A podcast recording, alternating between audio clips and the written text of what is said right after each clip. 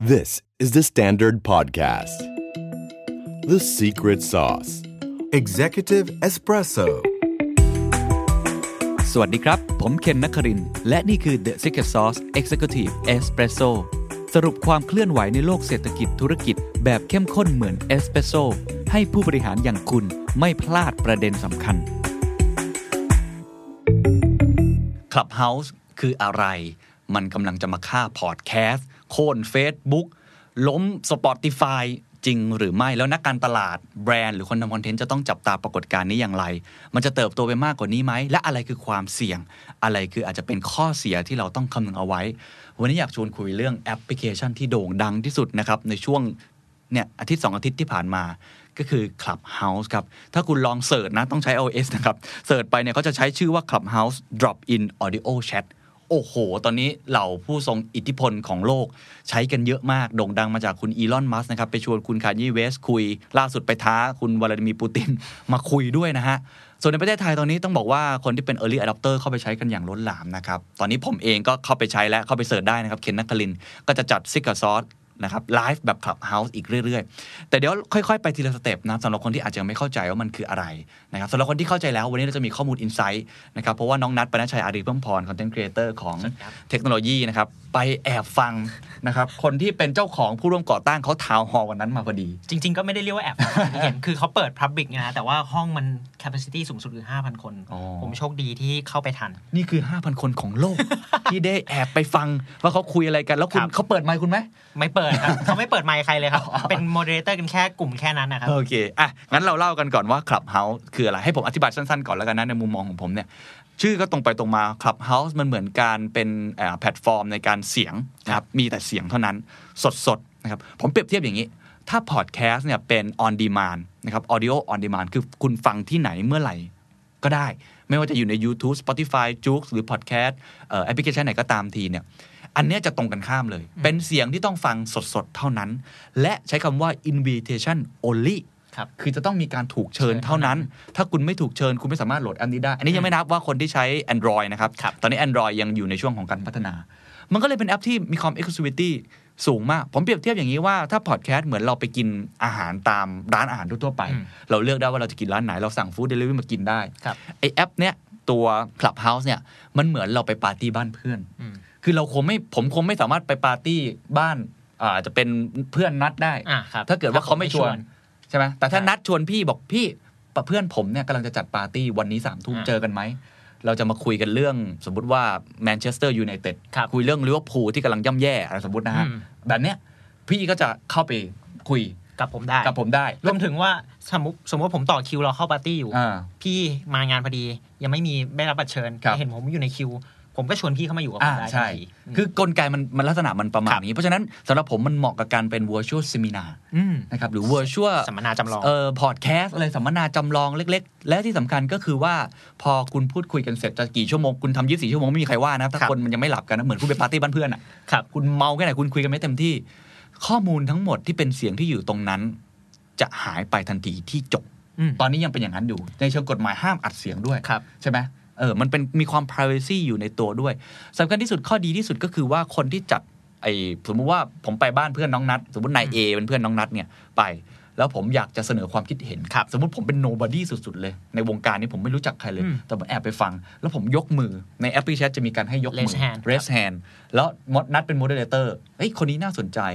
ก็เชิญขึ้นมาเป็นสเตจถูกต้องเป็นคสรับปีกเกอร์ผมสามารถแลกเปลี่ยน สมมุติว่าผมเข้าไปในเวทีของอีลอนมัส คุยกันอยู่กับคานเยเวสแล้วผมยกมือ แล้วถ้าเกิดเขารู้จักกับผม เขาบอกอะลองขึ้นมาพูดบ้างสิขึ้นมาถามคำถาม ผมสามารถโต้ตอบกับอีลอนมัสหรือคานเยเวสได้อืมมันมันเป็นไปไม่ได้เลยในแอปพลิเคชันอื่นใช่ๆฉะนั้นอันนี้คือคร่าวๆว่ามันเป็นยังไงมันน่าสนใจ เดี๋ยวให้นัดเล่าต่อว่าในเชิงข้อมูลจริงๆเนี่ยที่มาที่ไปครับมันสร้างจากอะไรยังไงแล้วเดี๋ยวผมจะวิเคราะห์ต่อว่า ในมุมมองของผมในฐานะคนที่ทำพอดแคสต์มา ตั้งแต่เริ่มต้นเนี่ยมองปรากฏการณ์นี้ยังไงแล้วเอ๊ะกังวลหรือกลัวมันไหมครับผม งั้นเราเริ่มกันเลยนะครับผมถามว่า Clubhouse เนี่ยคืออะไรอืมต้องย้อนกลับไปเมื่อประมาณเดือนมีนาคมปีที่แล้วครับผมช่วงนั้นเป็นช่วงที่โควิดกำลังระบาดแรงๆเลยพอดีเออพอล เดวิสันเนี่ยและโรโรฮันเซธเนี่ยคือเป็น 2 ผู้ร่วมก่อตั้งแพลตฟอร์มนะคนครับเมริกันเนาะใช่ครับก็เกิดความคิดว่าเขาอยากสร้างแพลตฟอร์มที่จะให้คนเนี่ยมาสร้างปฏิสัมพันธ์ในช่วงที่ไม่สามารถออกไปพบเจอกับคนอื่น ๆ ได้ ไม่สามารถออกไปแก t เ e อริงนอกบ้านได้ หรือไม่สามารถออกไปแฮงเอาท์นอกบ้านได้อืมก็เลยเกิดเป็นตัว Clubhouse ขึ้นมา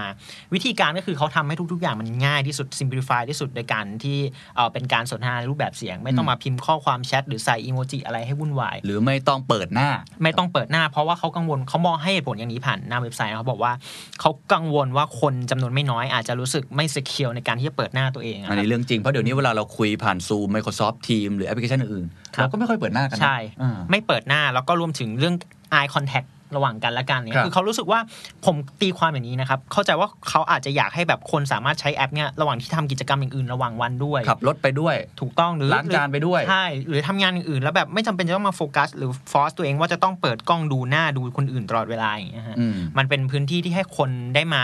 เอ่อมีปฏิสัมพันธ์ในเรื่องที่ตัวเองสนใจประเด็นต่างๆ ที่เอ่อมันค่อนข้างอาจจะ niche ในแพลตฟอร์มอื่นๆนะครับก็มาสามารถรวมตัวกันตรงนี้ได้มาพูดคุยกันได้คล้ายๆเป็นกรุ๊ปๆอะไรต่างใช่ๆแล้วตอนเริ่มต้นมามันนิยมไหมแล้วตอนไหนที่มันเป็นจุดเปลี่ยนหรือมันคือเกิดอะไรขึ้น จริง ๆ ผมเข้าใจว่ามันเป็นที่นิยมมา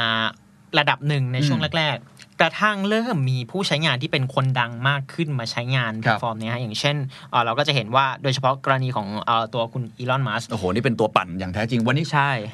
ปั่นปั่นบิตคอยไปแล้วนะฮะดอจคอย Dogecoin ปั่นไปแล้ว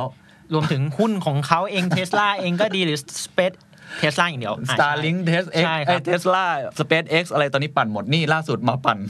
ตัวใช่ตัวซึ่งนี้ซึ่งก่อนหน้าเนี้ครับก็อย่างที่เราเคยได้ยินไปว่าเขาอะเริ่มมาใช้งานแพลตฟอร์มนี้มันทำให้คนเหมือนเข้าถึงเขาได้ง่ายขึ้นโอเคแหละ อยู่บน Twitter ก็เห็นคนเขาสามารถทวิตอยู่แล้ว ใช่แล้วเราก็สามารถทวิตเขาได้แต่ว่าครับเขาจะทวิตตอบกลับเราไหมอันนั้นไม่รู้อืมรวมถึง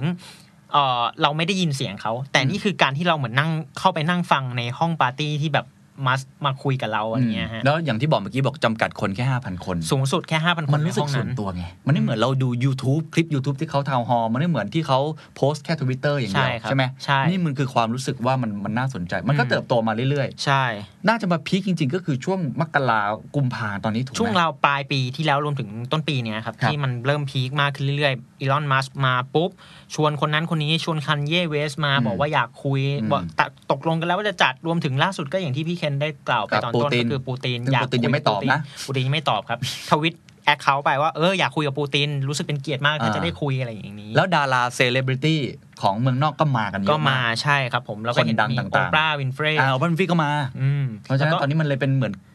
ผมอาจจะใช้คำนี้ก็ได้ FOMO อะใช่ fear of missing out ระดับหนึ่งนะคนรู้สึกว่าแบบกูไม่รู้คุณเป็นหรือเปล่าอืมตอนที่ผมได้ยินแรก ๆ ก็รู้สึกเหมือนกันว่าเฮ้ยมันคืออะไรเราตื่นเต้นกลัวจะแบบมันตกขบวนอะเนอะอ่าใช่ครับกลัวที่เราจะพลาดไป Mark Zuckerberg ก็มาครับผมเห็นอ้าวผมเห็น account นะฮะแต่นะฮะอันนี้ pending ไว้ก่อนว่าผมไม่ชัวร์ว่าเป็นของจริงหรือเปล่าเพราะเขาไม่ได้ยืนยันตัวตนไม่ได้ verify ผ่าน IG หรืออะไรอย่างเงี้ยฮะแล้ว Jack Dorsey มาไหม ยังไม่เห็นครับ ยังไม่เห็นโอ้แต่ใช่เพราะมีข่าวว่า Mark Zuckerberg เดี๋ยวจะเล่าต่อว่า Facebook เริ่มจะทำอะไรยังไงมาแข่งเพราะอย่าลืมว่าตอนมีอินสตาแกรมตอนมี WhatsApp พี่มาร์คเขาก็ไล่กว้านซื้อให้หมดเลยใครที่มีโอกาสจะเป็นคู่แข่งกับครัเขาบใช่ไหมอะงั้นเล่าต่อ พอหลังจากนั้นมันเกิดขึ้นเนี่ยการ raise fund นะครับในเชิงธุรกิจตอนนี้มันเป็นยังไงบ้าง พอมันเริ่มเติบโต user มันเป็นเท่าไหร่ครับผมลองเล่าให้ฟังนิดหน่เอาอยข้อมูลล่าสุดจาก Vox นะครับผมที่เขาให้ข้อมูลไว้เมื่อประมาณวันที่ 10 กุมภาพันธ์ที่ผ่านมาเนี่ยเขาระบุว่าเอ่อตัว Clubhouse เนี่ยมันผ่านยอดดาวน์โหลดที่ 3 ล้านลายไปแล้ว 3 ล้านครั้งไปแล้ว แล้วก็คาดการณ์เบื้องต้น ตัวนี้น่าจะตรงกับข้อมูลของที่ Clubhouse ระบุไว้ก็ครับคือ น่าจะมีผู้ใช้งานประมาณ 2 ล้านรายครับอืมอันนี้ยังถือว่าไม่ได้เยอะมาก แต่ว่าถ้าเปรียบเทียบกับแอปที่เกิดมาประมาณ 1 ปีเนี่ยก็ต้องยอมรับนะครับว่ามันมีศักยภาพการเติบโตที่น่าสนใจรวมถึงในแง่ของการที่คนใช้งานเข้ามา interact อย่างต่อเนื่อง คือโอเคแหละ 2 ล้านรายเนี่ยไปเปรียบเทียบกับ Facebook ที่มีประมาณ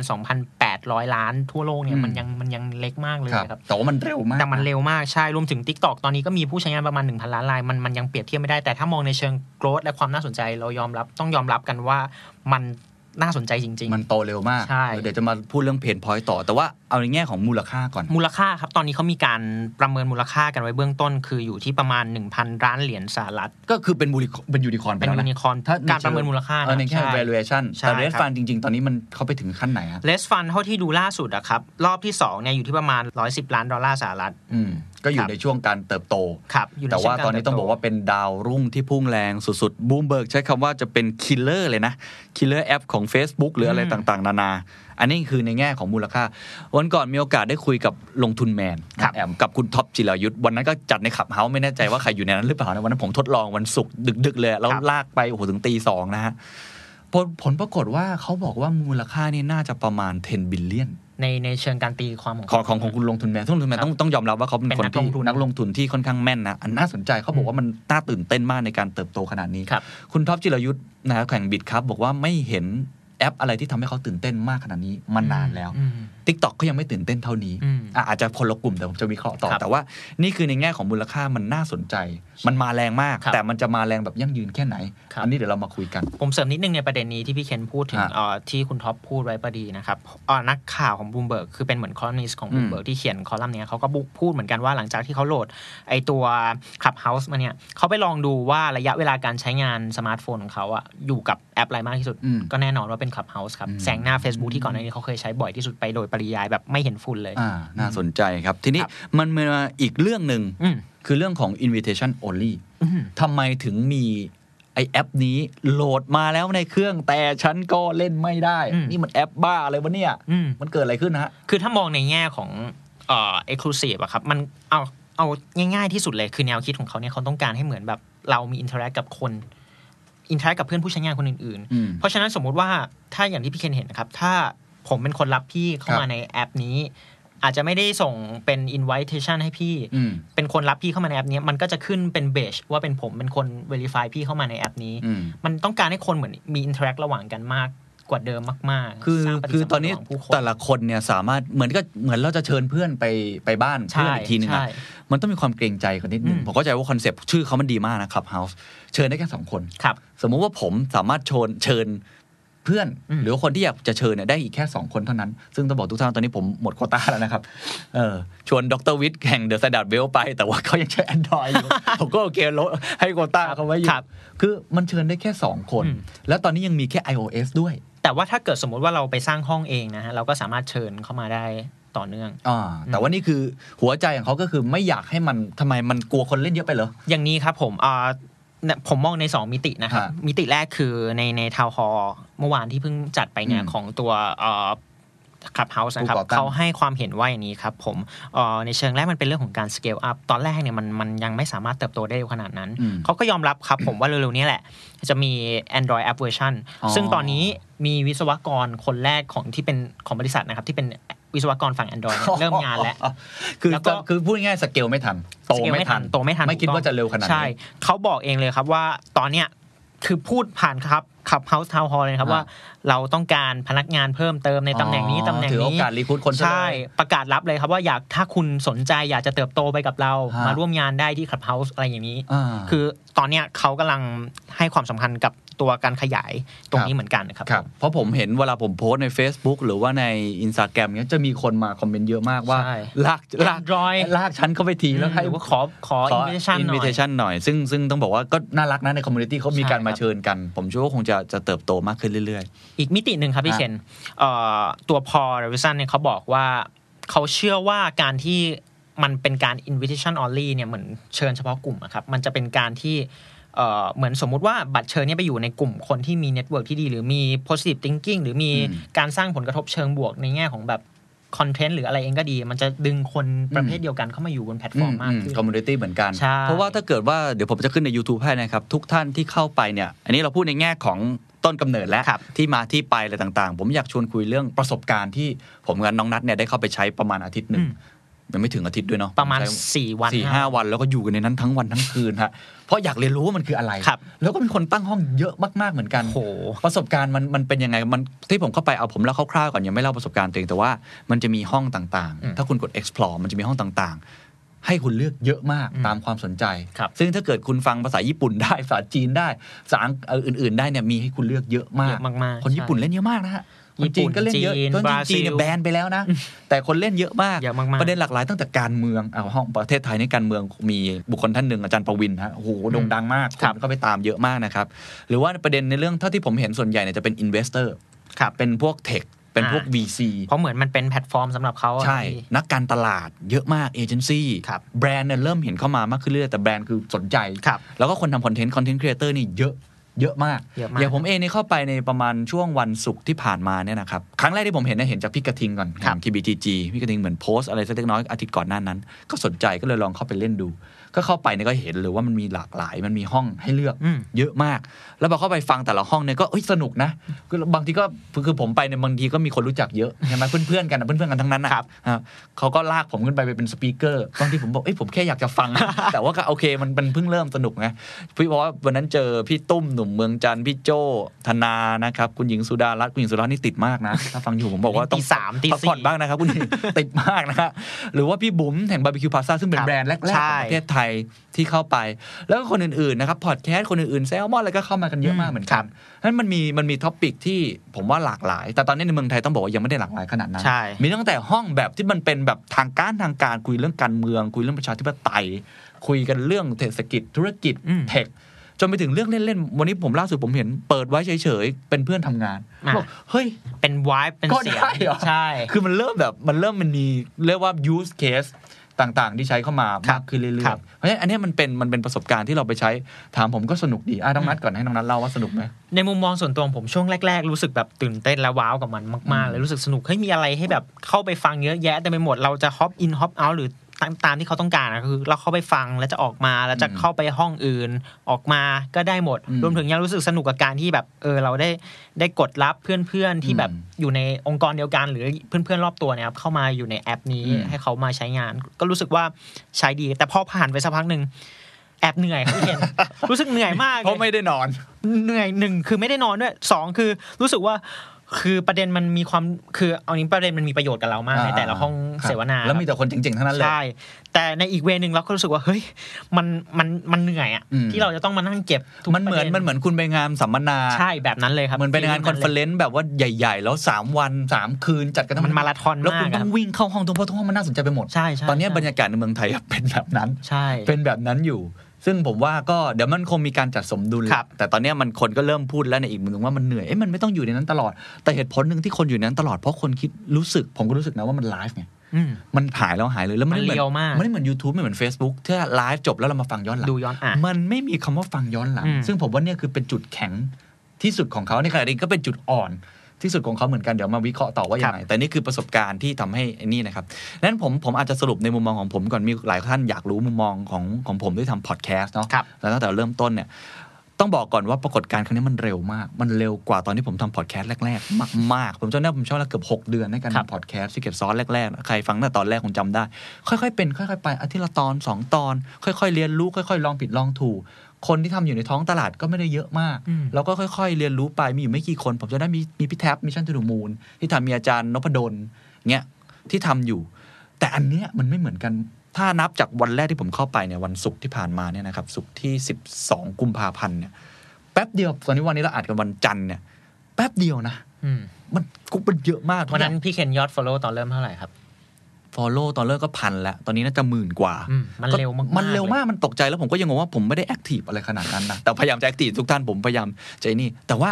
มันเกิดขึ้นเร็วมากครับอันที่หนึ่งที่ผมรู้สึกว่ามันเปลี่ยนแปลงเร็วสองมีคนถามว่ามันจะฆ่าพอดแคสต์ไหมอืมในมุมผมไม่มีทาง อันนี้มุมผมพี่แล้วเคนเชื่อแบบนั้น อันนี้ส่วนตัวอาจจะผิดนะครับ ผมเชื่อว่าตอนเนี้ยมันอยู่ในช่วงจัดสมดุลแหละใช่ครับแต่ผมดูคำว่าผมใช้คำว่าคุณท็อปจิรุเคยพูดกับผมใช้คำว่า important truth ความเป็นจริงที่สำคัญที่สุด ผมใช้คำว่า pain point ครับคือเป็น big pain point ที่สุดของคนเนี่ยต้องยอมรับว่าเขาเก่งมากในการหาเจอ คือไม่มีใครคิดแล้วว่าพอดแคสต์จะเอ้ยไม่ใช่พอดแคสต์ตัวแอปพลิเคชันแบบนี้มันจะเกิดขึ้นอีกบนโลกโซเชียลมีเดียใช่ TikTok ผมว่าก็สุดๆแล้วนะมาเกิดอันนี้อีกใช่มันมันเป็นไปได้ไงแล้วมันง่ายมากมันแค่เสียง คือมัน simple สุดๆเลยอะ simple แล้วก็ AI อะไรหลังบ้านระบบอัลกอริทึมระบบมันยังพวกอะไรผมไม่รู้ว่ามันจะยากแค่ไหนอะในเชิงการเขียนผมไม่ได้มีความรู้แต่ ผมว่ามันมี pain point อย่างหนึ่งที่ใหญ่มากครับ ก็คือการที่คุณอยาก interact กับคนอืมในแบบที่ Exclusive อืมผมเชื่อว่าตอนนี้คำสำคัญที่สุดตอนนี้คือหนึ่ง exclusivity อันนี้ต้องยอมรับว่าอย่างพอดแคสต์ Secret Sauce เราจัด Secret Sauce Club คุยกับคุณเศรษฐาไป เราก็ต้องการอย่างนั้น คือต้องการให้มันเล็ก ผมไม่ต้องการใหญ่เจอคนเยอะอืม แล้วก็อีกอย่างหนึงก็โควิดทำให้เราทำไม่ได้ด้วยครับแต่ผมเชื่อว่าความเล็กมันจะทำให้เขาสามารถได้ถามได้เต็มที่ ได้คุยเหมือนเป็นคอมมูนิตี้จริงมีส่วนร่วมได้มากขึ้นๆคือผมเชื่อว่าสื่อต้องทำตัวเป็นคอมมูนิตี้มากขึ้นไม่ใช่แค่การพูดทางเดียวครับซึ่งจากการจะเกิดคอมมูนิตี้ได้ คุณต้องทำกลุ่มเล็กๆอะอืมไม่ใหญ่จนเกินไปครับทำให้เขาอะมีโอกาสได้พูดเป็น speaker กับกันบ้างอืมนั้นอันที่หนึ่งผมว่า exclusivity โอ้โหไม่น่าเชื่อมันมันตีโจทย์นี้แตกกระจายเลยนะสองสำหรับผมคือ privacy ต่อ โจทย์นี้ก็แตกกระจายซึ่งอาจจะมีข้อเสียเดี๋ยวนัดคมัอนนจะเสิมีร์ข้อเสียใช่ แต่โจทย์ในวันนี้แตกกระจายตรงที่ว่าตอนเนี้ยทุกคนเนี่ย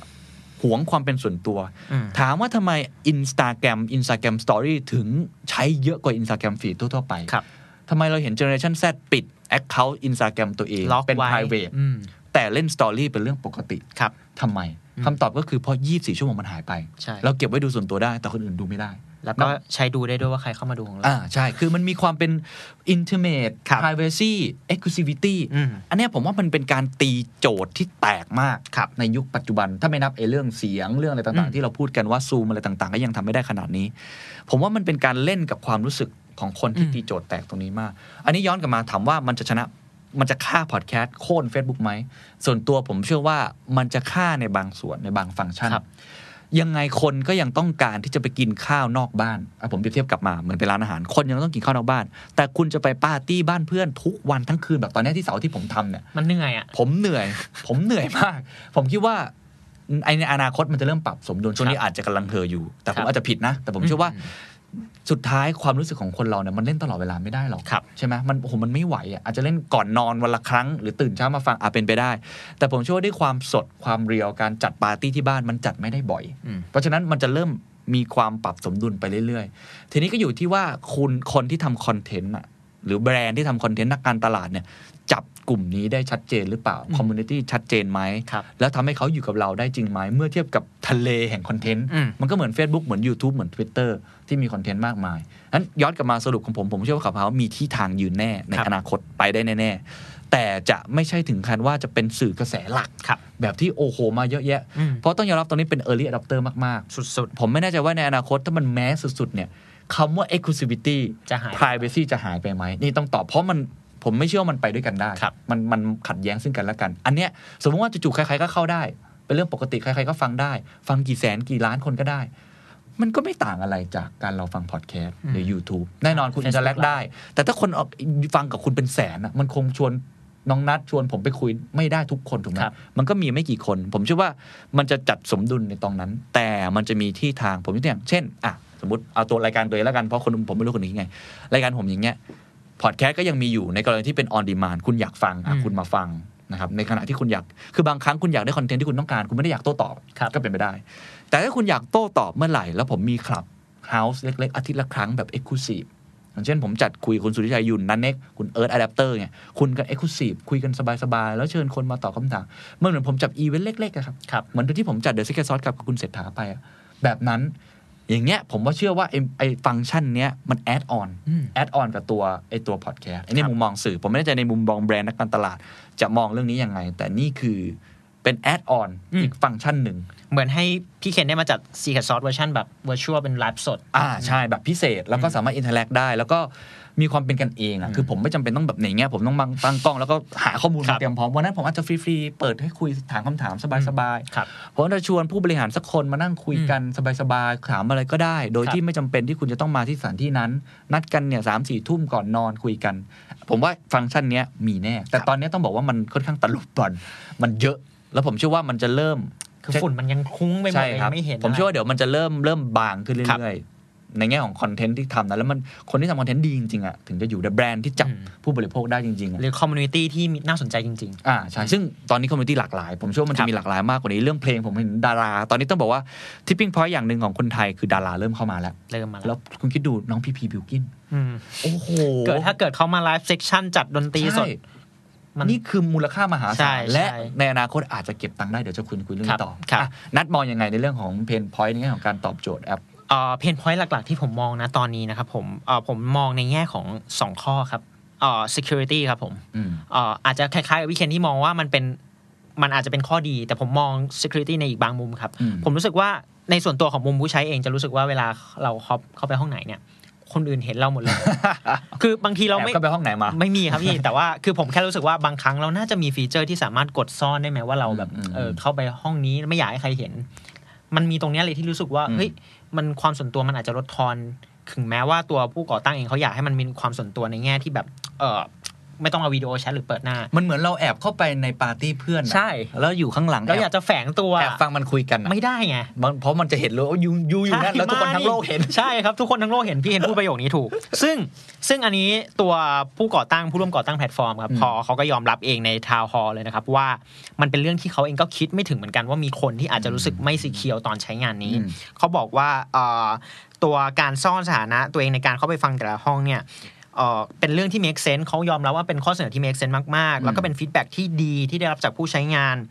ยังไม่รู้ว่าจะเพิ่ม feature นี้ไปให้ได้เมื่อไหร่อืมแต่ถ้ามีคน request มาเยอะๆเนี่ยก็จะ prioritize การปรับปรุงฟีเจอร์ต่างอืมๆขึ้นมาเป็นลำดับแรกๆอย่างเงี้ยอืมคือเปิดรับอืมากมอันนั้นคืออันที่หนึ่ง security ครับผมอันที่สองอะครับๆอันดับที่ 2 คือผมมองว่าในแง่ของ exclusivity อะครับผมที่พี่เคนบอกอะมันก็เป็นการสร้าง boundaries กันคนอืมจำนวนมากออกไปเหมือนกันอืมคือคือโดยส่วนตัวเนี่ย เห็นคนรอบตัวที่มีเพนพอยว่าเฮ้ย อยากใช้อืมแต่เข้าไปไม่ได้ เพราะว่าเป็น Android ก็เราก็รู้สึกว่าเฮ้ยมันก็เป็นเหมือนการอนเราโดนกีดกันอะกีดกันเหมือนใช่แบบคนคนอื่นทั้งห้องอะเชิญเราไปปาร์ตี้หมดอะแต่เราไม่ได้ไปคนเดียวมันรู้สึกนะครับพี่ใช่ทั้งอันนี้เข้าใจที่มันไม่ใช่ความผิดเขาเลยถูกย่างเงี้ยก็จะรู้สึกแบบนั้นครับเออหรือบางคนอันนี้ถ้าถามผมนะ บางคนอาจจะรู้สึกว่า แอปนี้มันเป็นแอปแบบ คนแบบ elite หรือเปล่าคืออันนี้มันมีอืมคอมเมนต์คนมันมีมันมีรุ่นน้องหนึ่งคนหนึ่งใน Standard เนี่ยโพสต์ลงไป แล้วก็ครับมีคนมาคอมเมนต์ในทวิตเตอร์สำหรับผมเนี่ยผมว่าน่าสนใจนะอืมอืมผมว่าเอ้ยบางคนเนี่ย มันเหมือนแบบแอบไปแอบเหมือนเรามีเพื่อนอยู่ห้าคนแล้วสี่คนมันแอบไป แอบไปกินข้าวกันคนอืแล้วมันไม่ชวนเราอะครับงอนนะอืมเราไม่ใช่มันรู้สึกแค่งอนบางทีเราอาจจะแบบ แง่ลบไปเลยอะแล้วแล้วยิ่งในความหมายนี้คือเขาไม่ได้ทำอะไรผิดด้วยอะอ่าถูกเขาไม่ได้มีอะไรที่ทำไม่ดีใช่ครับเขาแค่อาจจะใช้แอปที่ไม่เหมือนคนอื่น หรือเขาอาจจะยังไม่ได้ถูกเชิญอืมหรืออะไรต่างๆ ผมว่าเรื่องนี้ก็เป็นอีกเรื่องหนึ่งที่ครับที่ที่น่าชวนคุยนะครับครับทีนี้อีกมุมมองหนึ่งคือเรื่องของการหารายได้อืม monetization ตอนนี้มันเป็นยังไงอะมันจะทำยังไงอะคือถ้าเราดูเคสที่เกิดขึ้นเมื่อวานนะครับพี่เคนไม่แน่ใจพี่เคนน่าจะได้เห็นแล้วเราที่เป็นเคสของ barbecue plaza อ่าเห็นครับอืมเปลี่ยนโปรไฟล์ทั้งหมดโปรไฟล์แล้วตอนนี้ Barbecue Plaza ทำเอ่อ account ชัดเจนแล้วอืมเป็นแบรนด์แรก ๆ ของเมืองไทย ใช่ ต้องยอมรับว่าเรื่องทางเรื่องประมาณเนี้ยครับที่แบรนด์ทำ account ของตัวเอง คือฝั่งของสหรัฐก็มีเกิดขึ้นเหมือนกัน ทั่วโลกก็มีประเด็นนี้เกิดขึ้นเหมือนกัน ใน town hall เมื่อคืนครับผมเอ่อตัวพอลเนี่ยเขาบอกไว้ว่า เขาไม่อยากให้มัน มีการที่แบรนด์มา set account หรือสร้าง account ของตัวเองขึ้นมาอืมคือเขาอยากให้ account ทุก account บนบนบนแพลตฟอร์ม Clubhouse เนี่ยเป็น account ของคนจริงๆ real เป็นผู้ใช้งานจริง ๆ เป็น real human จริงอืมๆเพราะเขาบอกว่าความตั้งใจหลักๆของเขาคืออยากสร้างปฏิสัมพันธ์ระหว่างมนุษย์เป็น real human interaction อยากให้มันทุกอย่างมันเป็นมนุษย์จริงๆอะครับอืมเพื่อที่เอ่อ มันจะได้เป็นการสื่อสารระหว่างคนกับคน ไม่ได้เป็นใครก็ไม่รู้อืมหรือเป็นแอคหลุมที่ไหนอืมเพราะฉะนั้นเขาเลยบอกเลยว่าถ้าเกิดเจอเคสแบบเนี้ยเขาไม่แนะนำให้ทำนะอืมรวมถึงสามารถ report ได้ในอนาคตอ๋อเหรอฮะอะไม่ได้ใน report ได้ในอนาคต report ได้เลยตอนนี้ครับเลย ส่วนกระบวนการ investigate มันจะเป็นอะไรยังไง ผมไม่แน่ใจต้องไปอืมลองดูกันอีกที แต่เขาแนะนำอย่างนี้ครับผมเขาชอบการที่ได้เห็นแบรนด์แบบอย่างเช่น NBA หรือว่า Instagram มาสร้างเป็นเอ่อ ขับเฮาส์ของตัวเองบนบนบนนั้นนะฮะอะการสร้างขับเฮาคืออะไร มันคือการเหมือนสร้างเป็นแบบเป็นเป็นถ้าให้พูดเรียกว่ายังไงดี membership ชัดเจน เป็น membership ของตัวเองคือปกติให้นมถ้าเกิดตมถ้าเกิด follow เราจะสร้างสมมติผมจะสร้างมันเขาจะเรียกเป็น room อะใช่ไหม start ครับ a room เป็นห้องสนทนาที่อยู่ณซึ่งเวลานั้นห้องนั้นน่ะมันจะเปลี่ยนแล้วมันปิดเปลี่ยนไปเรื่อยใช่ครับๆแต่อันนี้หมายถึงว่าเราสร้างคลับส่วนตัวไปเลเป็นยสร้างขับส่วนตัวของตัวเองถูกต้องอ่าซึ่งจะต้องทำการ request ฟอร์มเข้าไป กรอกรายละเอียดต่างๆ ขอครับรายละเอียดชัดเจน ซึ่งตรงเนี้ยเอ่ออะตอนนี้ The Secret Sauce กำลังจะยื่นไปขอจะยื่นแล้วใช่ไหมครับจะยื่นแล้วครับโอเคครับผมแล้วก็อยากให้ทุกท่านลองเข้ามาถ้ามันเสร็จเดี๋ยวผมจะมาบอกอีกทีหนึงใช่ คือพอลเขาบอกว่าโมเดลเนี่ยมันเป็นโมเดลที่เขาสนับสนุนมากๆ เพราะว่ามันเป็นในแง่ของการที่เขาเห็นแบรนด์เนี่ยมาจัด talk หรือจัดอะไรที่มันเป็นประโยชน์กับคนให้ความรู้อะไรเงี้ยอืยมเขาสนับสนุนตรงนี้เต็มที่เลยอืมรวมถึงในอนาคตครับผมอาจจะมีในเชิงของการเอ่อ monetization แบบการให้เป็นขับ membership อ่มาสมัคร อันนี้ซึ่งผมไม่แน่ใจรายละเอียดนะครับฮะเขาแค่กล่าวไว้เบื้องแต่ผมว่าอันนี้เป็นไปได้มากสุดอืมคือตอนนี้ถ้าจะเป็นรายได้เอาสปอนเซอร์ชิพอาจจะมีบ้าง แต่ว่าครัมับนมันเรียวมากอืจู่ๆมเราคุยกันอยู่มีสปอนเซอร์ชิพมันแปลกมาก มีนะเสียงขึ้นมาเออมันมันจิงไม่เกิลน่าอย่างนี้ ไม่น่าใจนี่แต่ว่าถ้าเกิดเป็นการสมมุติว่าจะ เข้าไปฟังอีลอนมัสกับคานยเวสอืมมีบัตรผ่านประอาจตูจะก็มี membership เข้าไปเออถ้าเกิดคนนั้นเขาอยากเก็บครับอาจจะเก็บเป็นรายเดือนหรือเป็นครั้งตั๋วเข้าไป 500 บาท สมมุตินะอันนี้ผมรายละเอียดสมมุติไม่แน่ใจก็ลองไปดูกัรับเพราะไม่งั้นสุดท้ายก็ต้อง monetize ตัวเองให้ใช่ได้ รวมถึงอาจจะมีรูปแบบการ reward ให้กับเอ่อ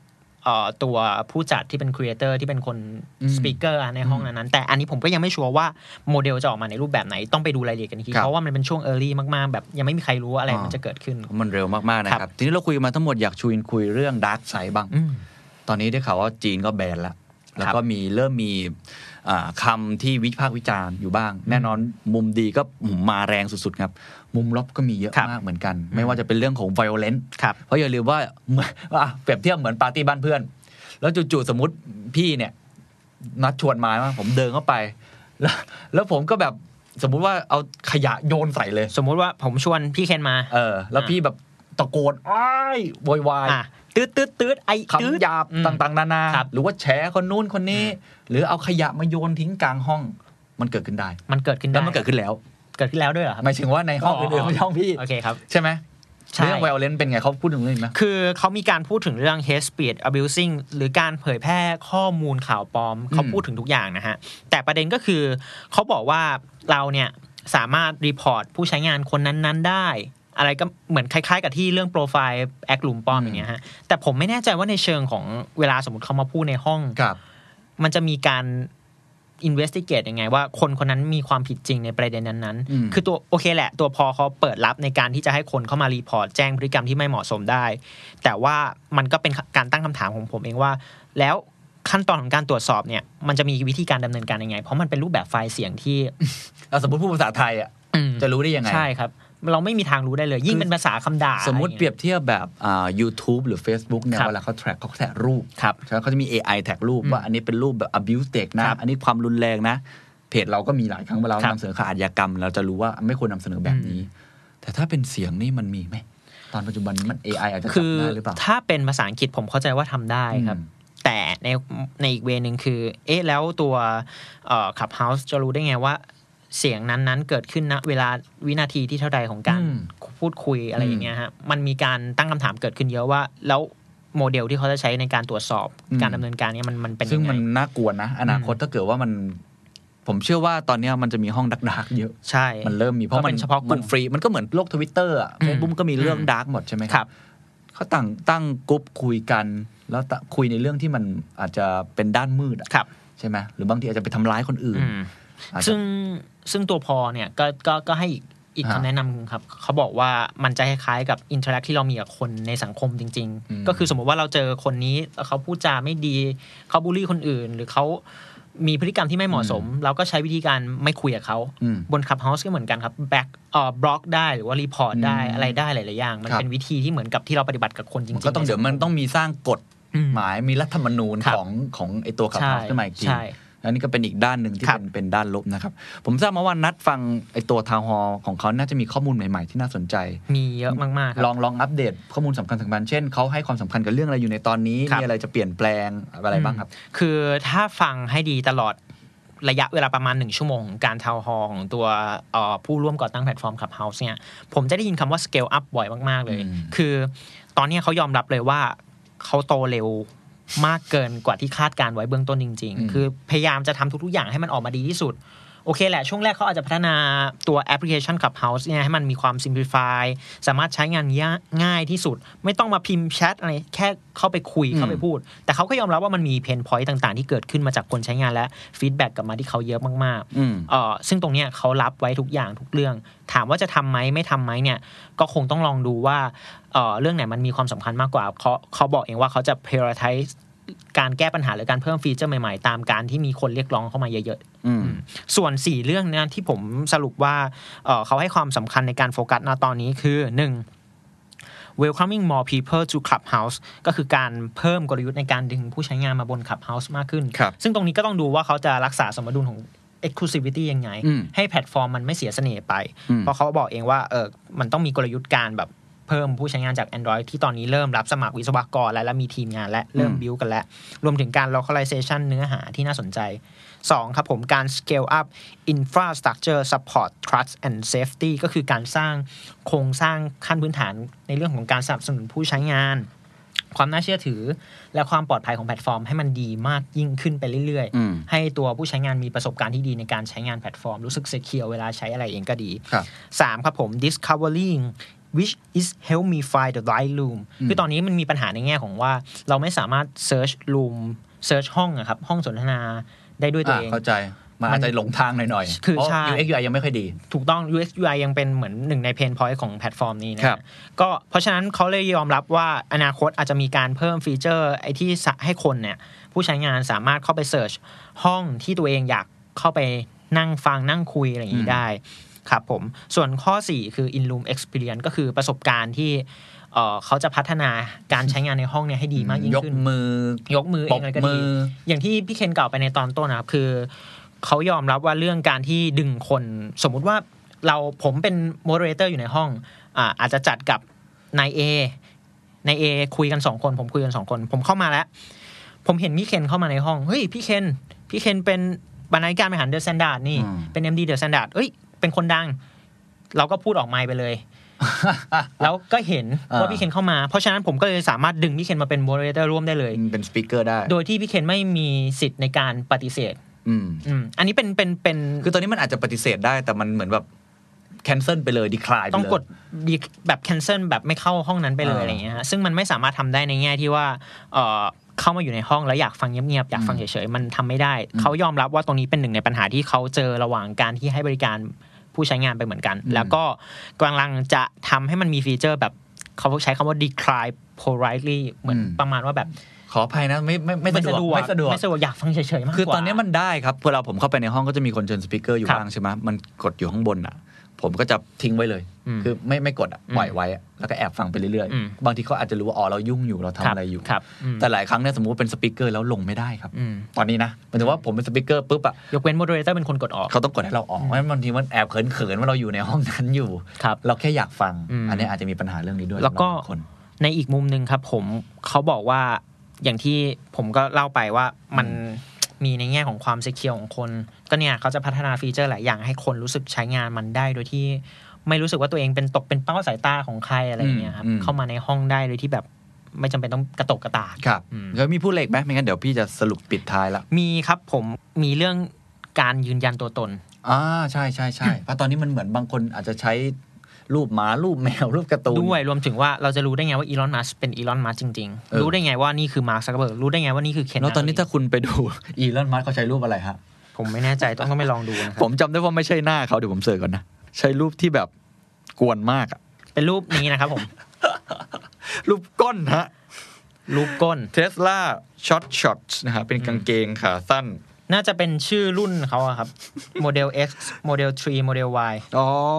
อมโอเค อะ นั่นคือสุดยอดไปเลยตัวอย่างหนึ่งว่า เอ๊ะ ตัวจริงปะหัวะใช่ เราจะรู้ได้ไงว่า อันนี้คือผู้ใช้งานตัวจริง ก็คือตรงนี้พอเขาบอกว่ามันมีวิธีการอยู่ครับ เขาสามารถให้เรา Verify ตัว Account บัญชีผู้ใช้งานของเราได้เนี่ยผ่าน Instagram กับ Twitter อืมซึ่งเราจะทำไหมนั่นเป็นอีกเรื่องหนึ่งอืมแต่ว่าเมื่อเราทำแล้วมันก็จะลิงก์กับ Account บัญชีผู้ใช้งาน Instagram หรือ Twitter ของเราจริง ๆ มันก็จะทำให้เอ่อ คนอื่น รู้ได้ว่านี่คือตัวจริง ๆ นะ นี่คือเคนนครินทร์ตัวจริง นี่คืออีลอนมัสก์ตัวจริง หรือนี่คือมาร์คซักเคอร์เบิร์กตัวจริงอืมแต่ว่าในอนาคตก็อาจจะมีการเพิ่ม feature การรองรับตัวตน การยืนยันตัวตนเนี่ยในรูปแบบอื่น ๆ บน Clubhouse เองเลยอืมประมาณนี้ประก็มาณคือนี้จะเนอะพูดประมาณว่าจะพยายามพัฒนา scale up ให้ดี แล้วก็ครับเปิดรับฟังทุกความคิดเห็นครับอืมผมว่าชัดเจน อันนี้คือจะเป็นเป็นเอ่อผมอยากจะสรุปแล้วเอ่อ จริง ๆ ก็ต้องไปทดลองใช้กันนะครับอืมผครัมบเชื่อว่าคนที่ใช้ Android อนะคนก็คงจะมีคือผมใช้ 2 เครื่องนะ ผมก็เลยครับได้ได้ทดลองใช้ด้วยเอ่อแต่ว่าหลังจากนี้เนี่ยเหมือนกับที่คุณที่เป็น co-founder พูดเมื่อกี้เลย ถ้าจะให้สรุปว่าตอนนี้มันคืออะไร แล้วนักการตลาดจะทำยังไงคนทำแบรนด์เนี่ยควรจะใช้กับมันอย่างไรเนี่ยครับผมไม่อยากจะสรุปอย่างนี้หนึ่งมันอยู่ในช่วงเริ่มต้น early stage มากๆนะครับมันอยู่ในช่วงเริ่มต้นมากมันกำลังสเกลอยู่ ต้องให้เวลามันในการเรียนรู้ฝุ่นกำลังตลบอยู่ ผู้ใช้ก็กำลังฝุ่นตลบกำลังตื่นเต้น คนที่เป็นผู้บริโภคเองก็กำลังตื่นเต้นครับนั้นต้องให้เวลานิดนึงมันยังเร็วเกินไป ที่เราจะบอกว่าแอปนี้จะมาฆ่าแอปอื่นอืมๆมากน้อยแค่ไหน หรือมันจะเป็นแบบ Tik t o อกครับอ่าผมผมอยากจะเปรียบเทียบกับ Tik t o อกว่ามันค่อนข้างต่างกัน เนี่ยมันจะเป็นยังไงต่อไปยังเร็วเกินไปนิดนึงแต่ก็ผมแอบไปกลับมาคิดเป็นการบ้านเพราะผมต้องคิดกับตัวเองด้วยผมทำสื่อนะผมที่โดน disrupt เต็มๆนะเรื่องนี้ว่าเอ๊ะเราจะทำยังไงกับมันต่อ แอบเอามาแชร์ให้กับทุกท่านย้ำอีกครั้งเป็นความเห็นส่วนตัวนะครับครับอาจจะผิดนะ แต่ว่าอันนี้มุมผมแล้วกัน ผมว่าอันที่หนึ่งเป้าหมายต้องชัดครับว่าคุณจะทำอะไรกับไอตัวเนี่ย Clubhouse คือคุณต้องการผลลัพธ์อะไร ซึ่ง Clubhouse มันตอบโจทย์นั้นหรือไม่อืมผมยกตัวอย่างเช่น การสร้างแบรนด์ awareness กับกลุ่มคนที่ถูกต้องที่เป็นอินฟลูเอนเซอร์ผมว่านี่ใช่อืมเช่นเรากระโดดเข้าไป เราพูดเรื่องแบรนด์ของเรา หรือการสร้าง CEO branding อืมอันเนี้ยใช่เลยสำหรับผมที่วันนี้เข้าไปพูดคุยกับคนที่ปกติอาจจะเข้าถึงได้ยาก ครับอ่าหรือคนที่เป็นดาราอินฟลูเอนเซอร์ต่างๆ ปกติแค่ไลฟ์แล้วก็ตอบคอมเมนต์มันยังไม่พออคุณได้ connect กับเขาฟังเสียงแบบสดๆ ว่ากำลังทำอะไรอยู่ครับผมว่าอันเนี้ยเป็นการสร้าง awareness สร้าง community